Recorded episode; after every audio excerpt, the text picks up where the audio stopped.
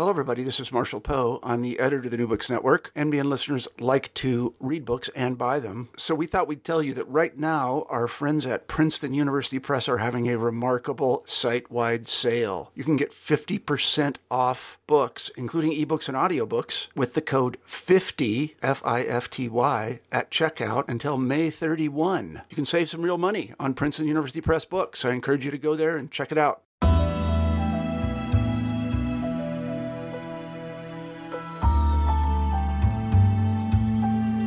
Welcome to the New Books Network. I'm Stephen Pimpare, host of the Public Policy Channel, and today I am very pleased to welcome Frank Baumgartner, who is the co-author with Derek A. Epp and Kelsey Shoub of Suspect Citizens: What 20 Million Traffic Stops Tell Us About Policing and Race, which is brand new from Cambridge University Press. Uh, Frank, welcome.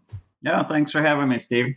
Uh, so before we talk about this particular book, why don't you uh, inform our listeners, for those who may not know, maybe tell us a little bit about yourself and what it is that brought you to this particular project. Okay. Well, I'm uh, I've been a professor of political science here at UNC Chapel Hill since 2009, and uh, previously I, I taught at Penn State, and before that at Texas A&M. And I got my PhD over 30 years ago now from uh, the University of Michigan and I have done a lot of research over the years on uh, public policy, agenda setting, punctuated equilibrium theories. And I still am very active in the Policy Agendas Project, which is now a comparative uh, project where we've got teams in over 20 countries working on agenda setting research. But in the last um, several, oh, about the last decade, I've been, well, actually, since about 2000, almost two decades now. Uh, I've been involved also in studies of criminal justice and uh, the death penalty. And then when you get involved in criminal justice studies, you end up inevitably uh, becoming interested in uh, race and gender dynamics. And so that's how I ended up on this um, uh, long study of uh, traffic stops, of all things. Um, so why don't we maybe start by talking a little bit just about the relevant case law here. The last week was the 50th anniversary of Terry v. Ohio, um, and maybe uh, talk just a little bit about that case and. Uh, maybe Whren v. U.S., the two that that that sort of govern practice in the area, and then we'll talk a little bit about about where your data comes from and what you found. Sure. Well, um, these two decisions that you're right to mention really have changed um, the the nature of policing and uh, given a open uh, season for the police to um, investigate individuals either walking down the street or certainly driving a car uh, if the police officer in their sole discretion believes that there's any reason why there might be an interest in uh, investigating a, a, a person. And um, the office the essentially what the court has said is that any momentary inconvenience for the citizen and being subjected to questioning or even a potentially a search if there's probable cause or if the person gives their consent is just that. It's a momentary inconvenience and it has no constitutional import. Um, so i think that's quite accurate for somebody like me who's a middle class white male college professor. The police don't find me very interesting and yeah. so I have had, you know, interactions with police officers, but they've always been very gracious and uh, respectful. And um, I think uh, one time when I was 17 years old, I crossed the border into Canada, and the, the immigration person wanted to search the car because I was with another 17 year old buddy from high school. And they just felt like 17 year olds traveling by themselves. There must be something there. so I think we were profiled as young teenagers. But that's the last time any police officer has ever been interested in searching my car or anything like that. And these, of course, were border patrol agents, not police officers. And it was in another country. So I've never had my car searched by an American police officer. And the last time I was pulled over was over 30 years ago. Uh, so if you're like me, the, I think the Supreme Court justices um, really are um, the, their their intuition is pretty accurate that this might happen once every 10 years or it would be a rare occasion that an officer might detain somebody momentarily for some questioning. Uh, but if you're like Philando Castile, or if you're a young African American or Latino uh, male, uh, you might not find it only to be once every 10 years for some momentary questioning. You might find it to be routine, quite humiliating, frustrating, and maddening that you might routinely be pulled over and uh, asked to show your papers or asked to open the trunk of your car and open up your pockets and uh, let the officer look in the back seat of your car for whatever the officer might be looking for. And you know, if they if they if an officer is looking for uh, a pretext for a traffic stop, given the nature of traffic laws, it's we are all violating the law all the time. Correct? Either you're speeding or you're ob- obstructing traffic. Those are the two options. Yeah. And uh, so there was a, a, a state, let's say, a, a, county sheriff in uh, Florida who had some jurisdiction over a certain uh, area on I 95 outside of Daytona, Florida, back in the 70s, who realized that he. Um, he was interested in uh, searching people's vehicles for the possibility of finding people transporting drugs. And he kept getting his uh, searches thrown out in the courts because he was basically just profiling people based on their race. And so he decided that he really needed to study the traffic code. And what he discovered in mm-hmm. studying the highway code and the vehicle code was that between the vehicle code, which indicates that you know you can't drive your car with a broken tail light, or you can't have a you know no headlights at night. You have to have certain safety features on your car, and then the the traffic code, which suggests you know obviously you can't speed and you can't swerve as you drive down the highway between the two of them, those two sets of codes uh, provide hundreds of reasons for an officer to pull somebody over for the violation of some um, some law. And so, once a person is in violation of the law, then they are indeed open to police investigation. So that's the that's the opening that the court has uh, consistently uh, allowed that pretty much anybody driving a vehicle is open to police investigation at the sole discretion of the officer. So, as the subtitle of your book says, you looked at some 20 million uh, of these traffic stops from 2002 to 2016. Uh, I guess the, the, first question is how on earth did you get that kind of data? And you were looking at just North Carolina. What is it that made this study possible in the first place? Yeah, what, what made the study possible was a, a, groundswell of attention to the concept or the, the phenomenon of so called driving while black, which came in the late 1990s. And as a student of agenda setting, I was actually thinking about writing a book about driving while black uh, back then, around the year 2000, because there was so much attention to this uh, this concern. I remember Cornel West, the well-known professor of uh, religion and theology at Princeton, uh, was was commuting between his two positions for a time at Princeton and Harvard. You know, the poor guy couldn't get a decent job, but anyway, he uh, was driving up I-95 between Princeton, New Jersey, and Cambridge, Massachusetts, and routinely got pulled over. And this became newsworthy, and it was emblematic of some things that have been going on on the highways for, of course, I think since there's been highways, or at least since there's been black and Hispanic drivers. So the North Carolina uh, legislature uh, has a substantial black caucus and did even at that time. And our legislature was the first in the country to mandate the collection of traffic stops data based on uh, a mobilization that was a nationwide mobilization as well. The Congressional Black Caucus was very concerned about it and there was legislation in many states. But anyway, North Carolina was the first state in the country to mandate data collection. That was in 1999. The data were collected starting in 2000 for the Highway Patrol. And then in 2002, the mandate was expanded to uh, virtually every uh, sizable police department uh, in the state of North Carolina. So we've been, the state's been collecting the data and the law mandates that the attorney general um, issue periodic reports to evaluate whether there might be any signs of uh, racial uh, disparities. Uh, but the attorney general has never issued a single report. So I was asked around uh, five, six years ago to participate in a task force, and um, the leaders of the task force gave me a CD that had all this data.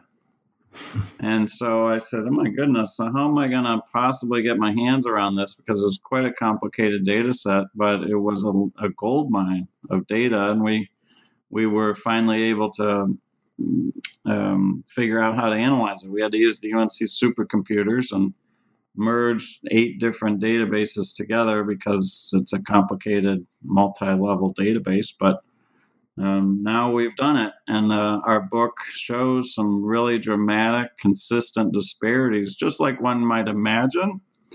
Um, but we put numbers to it, and so I think that's an important thing to do. Um, I do too. Uh, so why don't, why don't we pick up on your segue, and once you start talking to us a little bit about what it is that you and your team did find. Well, the first thing we looked at is who gets pulled over. And the big danger in looking at who gets pulled over is that one doesn't have very strong estimates of who's out on the road driving. Because just because, um, for example, North Carolina has about 20% African American population, uh, but you know, black and white drivers or individuals might not drive at the same rates or drive the same distances, etc. So it's always difficult to uh, deal with what we call the baseline problem. Uh, but we nonetheless were able to show that consistently in every municipality and police jurisdiction across the state, black drivers are much more likely to be pulled over. They're a higher share of those pulled over than they are a share in the population. This is actually an underestimate of the degree of disparity because national statistics show consistently that white Americans are more likely to own a car and to drive greater distances than black or, or Hispanics. But anyway, we don't put too much emphasis on the who gets pulled over side of the analysis, but uh, we do indicate that it, it appears that um, black drivers are almost or approximately twice as likely to be pulled over than white American or white North Carolinians. But the main emphasis that we uh, put in the book is on an analysis of uh, once you do get pulled over, what's the outcome of the stop? And in particular, what's the odds that the officer is going to want to search your car? And there we show that uh, African American drivers, like Hispanic drivers, are about twice as likely to see their car searched as compared to white drivers. So, so the yeah the the the the um, the disparities are particularly high among male drivers as compared to females, and then young males are much more likely to see their car searched as compared to any other people. But young males of color uh, have quite extraordinary rates of search. And you don't find any differences in uh, criminality to account for at least the, the differential in who gets pulled over, correct? The, um, we have uh, data in the data set about whether the search led to the discovery of contraband. And uh, this is really an interesting thing because this is the entire justification for the use of the traffic code to fight the war on crime. Is that uh, officers might do tens of thousands of traffic stops and searches uh, and then maybe every once in a while they would they would interdict a, a, major drug shipment, or they would find a drug courier, or what we used to call a drug kingpin. Um, and the numbers show that those things are just vanishingly rare. So it's uh, very unusual that anything more than a trivial amount of contraband should be found. Uh, and we document a few cases even in the book where large amounts were indeed found uh, but the defense attorneys for those individuals who might be found, and we found three cases where there were actually large amounts of cocaine or methamphetamines found in a traffic stop, search following a traffic stop.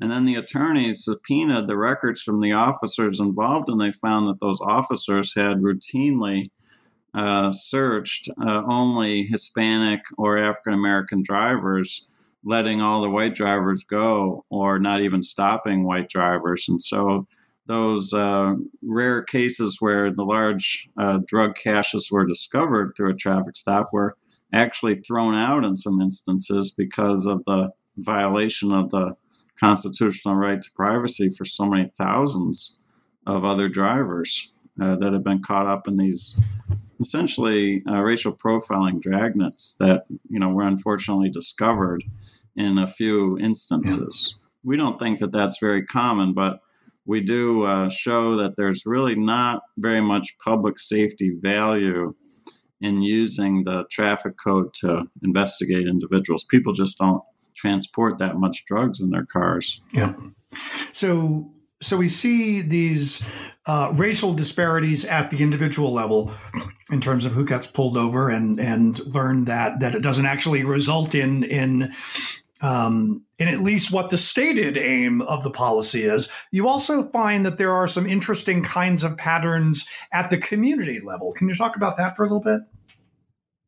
Yeah, of course, we have data uh, for the entire state of North Carolina, and uh, this, like other states, there's uh, essentially three types, three major types of police agencies. The biggest agency is the State Highway Patrol, and of course, they they monitor the entire, they cover the entire state, and with a focus on the major highways.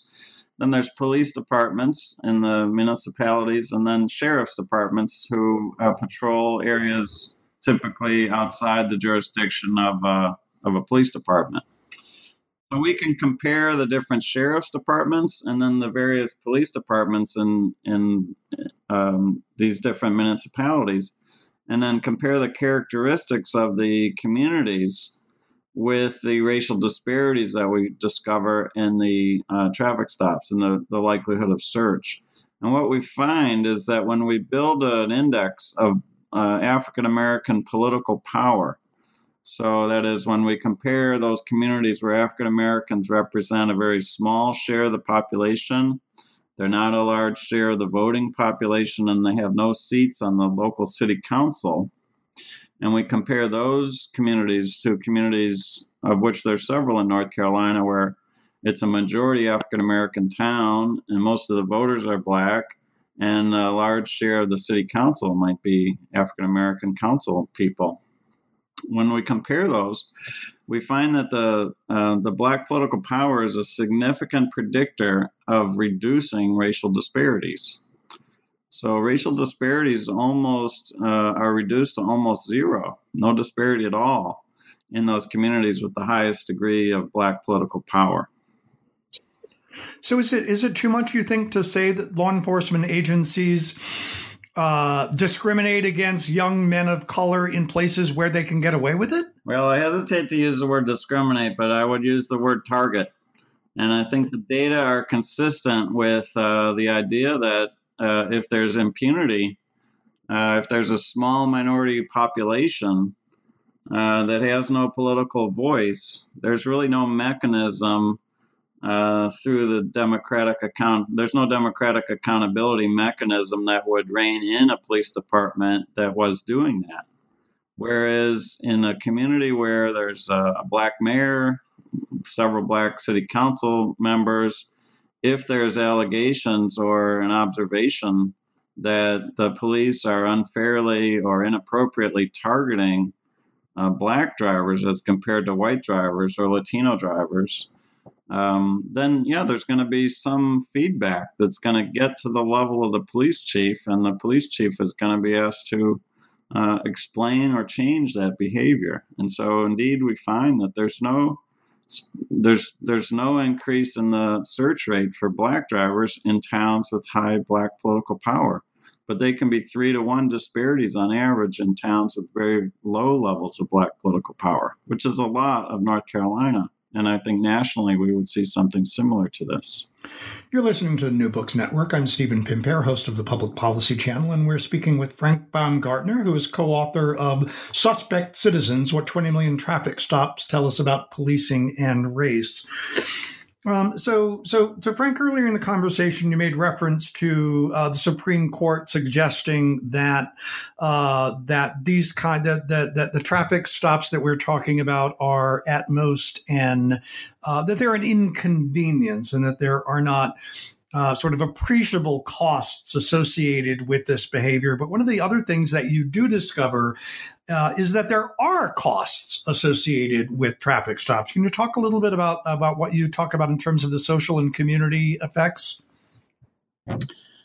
Well, um, Yeah, thanks for asking about that. I think we really have to um, close what I would call the empathy gap. The empathy gap is the idea that as a middle class white American, or um, uh, for me, uh, you know, middle aged, um, also white American, my experiences with the police are really quite congenial. They're very rare and they're very respectful. But in cases where, um, you know, when uh, in other communities or in people who don't look like me or young men of color in particular, uh, and especially in lower income, potentially higher crime areas of town or in those towns with higher uh, amounts of crime, the police behave in a very different way. And this is uh, essentially hidden from view because of geographical differences. Policing is really about place as it as much as it is about people. And so, in the on the nice side of town, the police behave in one way, and then on the on the other side of town, they might be very aggressive in a way that would be quite shocking if it ever applied to middle class whites. And so, I think we we we live in communities where we're not aware of how different the policing is on the other side of town, or for people who look uh, differently. And so I call that the empathy gap.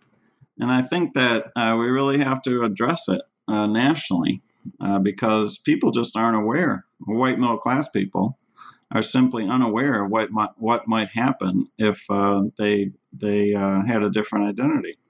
So anyway, the police behave very differently, and naturally, one finds that there's a, a crisis of um, confidence in the police, a degree of distrust of the police that is unimaginable in the white middle class community, but which is quite um, widespread in communities of color and in communities um, where there's higher degrees of crime, in neighborhoods with higher degrees of crime.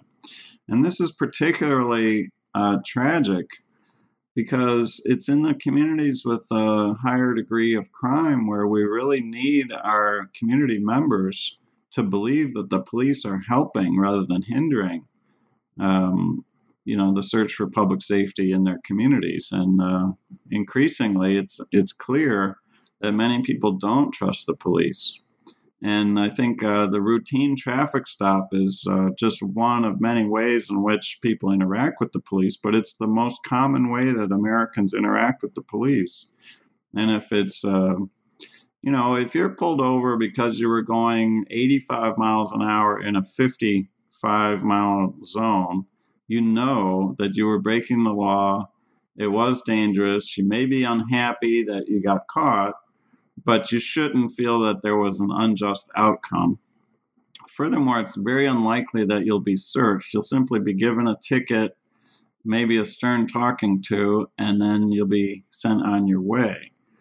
But if you're um, parked outside your kid's school, waiting to pick up your child, um, and it just so happens that you're poor, you're a minority, maybe you've got dreadlocks, and um, it's what what the police might refer to as a high crime area, but it happens to be where you live, and the police pull you over uh, for some reason that you know is a pretext, uh, and all you're doing is trying to you know get through the day and get your kid home from school safely. That's going to be quite frustrating.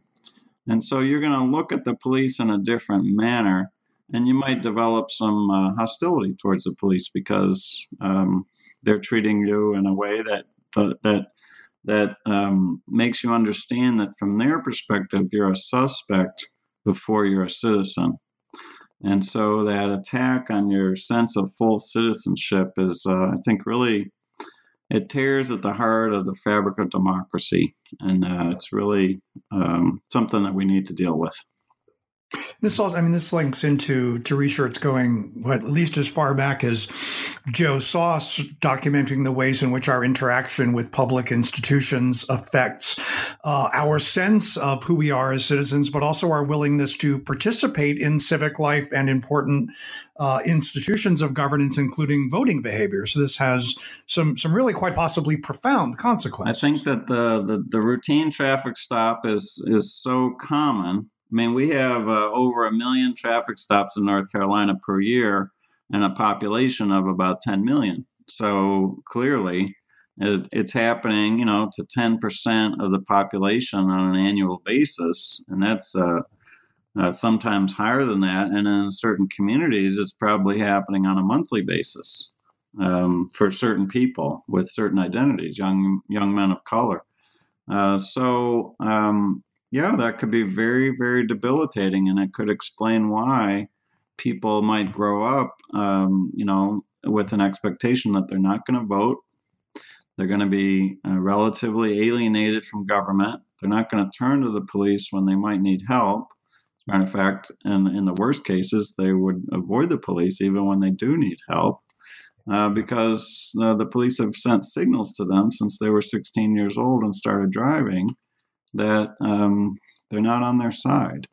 Now, I don't want to sound too pessimistic. I mean, we have also examples documented in the book where, in the face of um, uh, community concern and large, um, significant controversies about uh, allegations of racial profiling, uh, for example, we saw it in uh, the city of Fayetteville, North Carolina, around 2012 a new police chief came in and he dramatically shifted the orientation of the police officers away from um, what you might call pretextual traffic stops to traffic stops that were really focused only on public safety. That is egregious speeding blowing through stop signs drunk driving things that really are dangers on the road And with the police focusing on those traffic safety stops rather than things like expired registration tags or cracked taillights or minor equipment problems, uh, the racial disparities were reduced. And also, we found in Fayetteville, and we document in the book, an increase in calls to 911, even though there was a decrease in uh, the amount of crime. So the, commu- the better uh, relations with the African American community led to a greater degree of cooperation and calling out for the police to help, uh, which is exactly what I think everybody should want. So I think those reforms can enhance public safety by enhancing community trust in the police and by reducing um, these pretextual stops. We also enhance our democracy by making people feel like they're full citizens. Is there anything else that you and your team would would recommend by way of reforms what what we can do to remedy this problem? I, I would like to uh, see uh, police uh, departments uh, think about the effectiveness, uh, the cost, as well as the effectiveness, the cost and the benefit of uh, routine interactions with uh, individuals, especially in our, in our in our most distressed communities, the communities that have the greatest degree of crime. Uh, still, most of the people who live in those communities, even if they're crime-ridden communities, are not criminals. They simply uh, live there, and they're suffering from the impact of those uh, individuals who might be engaged in crime but they're not themselves uh, criminals. And so to treat everybody with a broad brush uh, is really caustic to those individuals' sense of fairness. It makes them tr- uh, believe that they're seen as suspects by the government, and naturally, it has a really bad impact on them. So I think we really want to ask ourselves as a as a nation whether those policies are worth it in terms of public safety. And our results suggest that not only are they uh, very unhelpful in terms of public safety, but by pulling back from these aggressive and really not very useful uh, police practices, we not only enhance people's sense of citizenship, but then because of that, we enhance their willingness to cooperate with the police to fight crime. And so I think we all come out winners if we rethink some of these accepted truths in the modern policing, such as being really aggressive uh, towards everybody in areas of high crime. You've been listening to Frank Baumgartner, who is a co-author with Derek A. Epp and Kelsey Shoub of Suspect Citizens, what 20 million traffic stops tell us about policing, and raised new from Cambridge University Press. Uh, so, Frank, what are you working on now? Well, actually, I'm uh, following up on a number of uh, projects relating to traffic stops going uh, nationally, as to the extent that there's uh, data available. And then I'm working on a new book about the death penalty here in North Carolina and on a database about the use of the death penalty nationally. Uh, so I'm following up on some criminal justice uh, work. And then, of course, I have uh, further research coming out of the Policy Agendas Project that will continue to, to flow like a river. uh, and with thank, excuse me, and with that, uh, Frank, thank you so much for joining us today. Thanks, Stephen. It's been really nice to talk with you.